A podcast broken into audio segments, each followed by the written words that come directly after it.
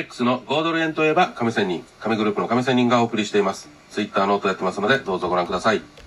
亀仙人ラジオ、2020年10月8日木曜日、豪ドル円のデイトレ、今日の予想と戦略、最重要は行動力をお送りします。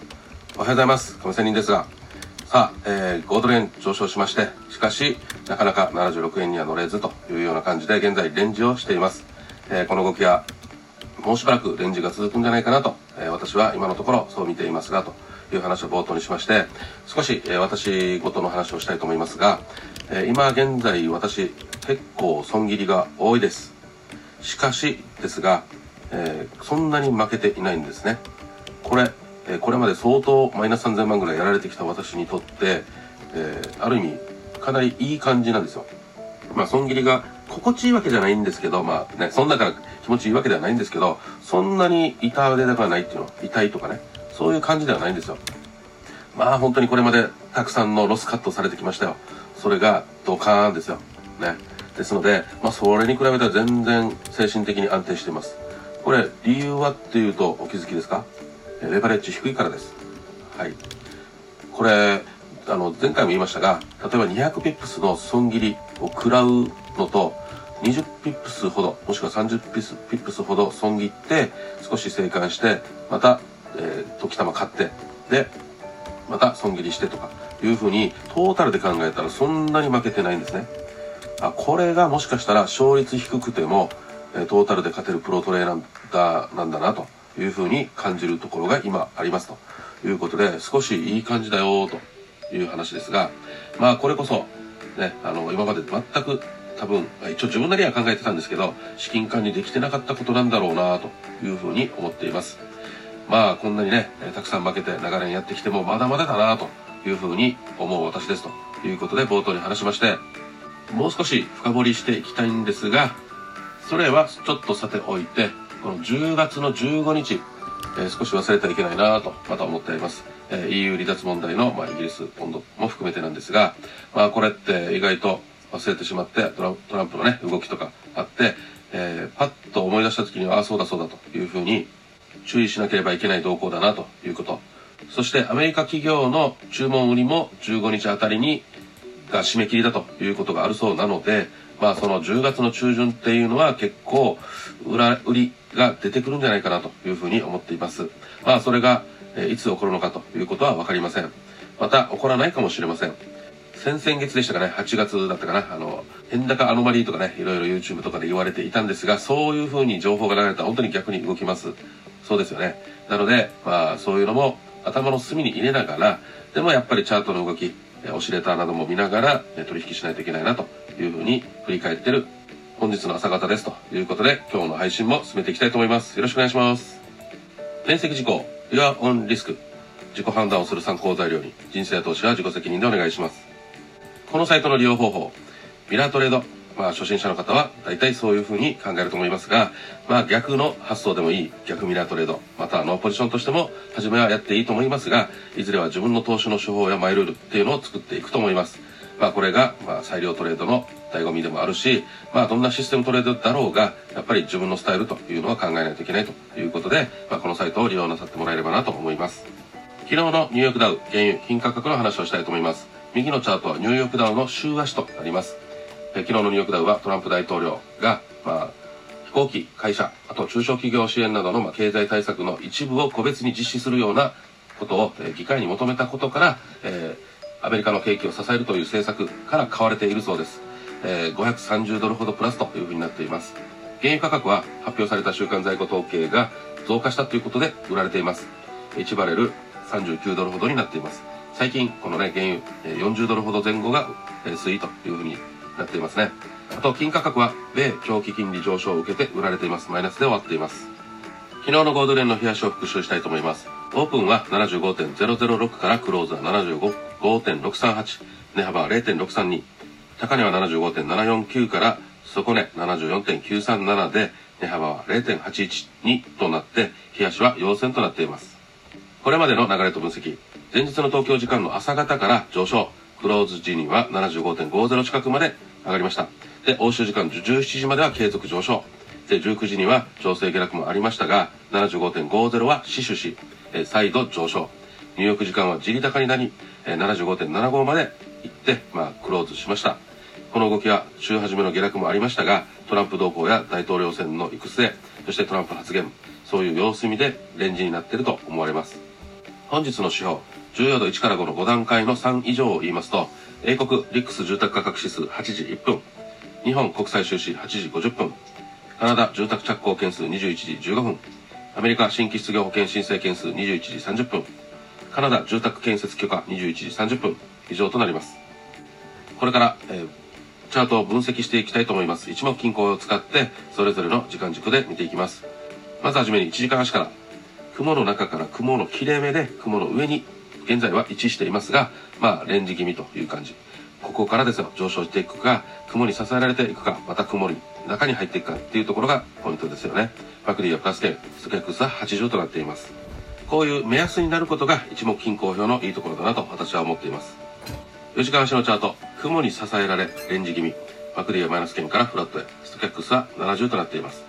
さあ、えーこの雲に支えられているという感じが崩れるのか、継続していくのかっていうのが4時間足ではポイントとなっています。8時間足のチャート、雲の中でレンジ中。さあ、この8時間足では雲の中で結局はレンジ中という感じになっています。まあ、これも、えー本当に一目均衡のいいところですね、目安です。で、マクディはマイナス圏、ストキャックスは50となっています。東のチャート、雲の加減から下へ落ちたが、なんとか雲の加減に近づき、回復しようかっていうところです。マクリアプラス圏、ストキャックスは60となっています。週足チャート、雲の上限から上昇しましたが、失速し、再度上昇しようとしています。しかし、まあ、レンジ気味ですね。マクリアマイナス圏、ストキャックスは40となっています。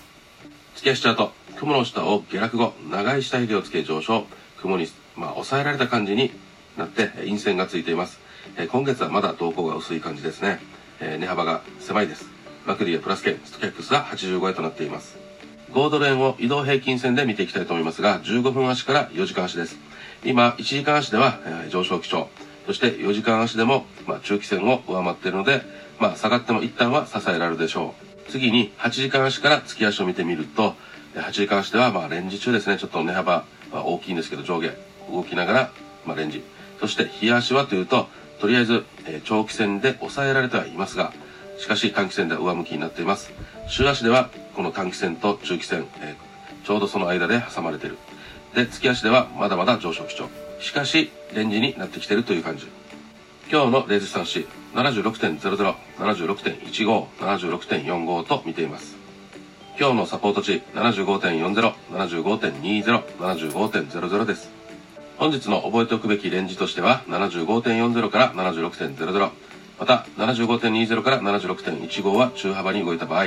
大幅に動いた場合は75.00から76.45です本日限りですがニューヨーク時間クローズしたあたりでの想定パターンとして上昇した場合76.00前後でクローズか76.25あたりでクローズかっていうところ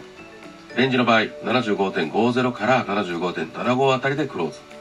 下落の場合、75.25あたりでクローズか、75.00前後でクローズか。また、もっと落ちた場合を考えてみると、74.60あたりでクローズ。朝方時点での予想を符号で言いますと、レンジ、下落、上昇です。日足は陰線になると予想します。ポジション取りについては、買いポジションの場合、75.35に引き付けて買い、75.20未満で撤退。または75.00に近づけて買い、74.90未満で撤退。売りポジションの話をしますが、その場合には75.90に引き付けて売り、76.05を超えたら撤退。また、上値が重そうで75.50未満に落ちてきたら順張り売りでもいいと思います。それが、ま、75.90を超えてきたら、ま、撤退のつもりでポジションを取るのもいいかもしれません。クロス円を見てみると、昨日ドル円ぐんと伸びましたね。また、ユーロも伸び気味。まあ、5ドルはといえば、まあ、レンジ気味ですね。ということからも、クロス5ドルで見てみると、まあ、全体的にはレンジ気味。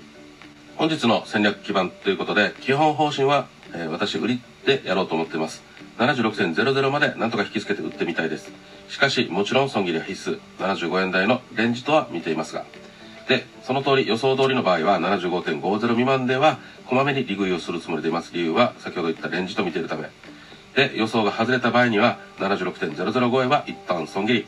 押さえておくべきことは、ニューヨークダウが直近の高値を超えるかどうか。まあ、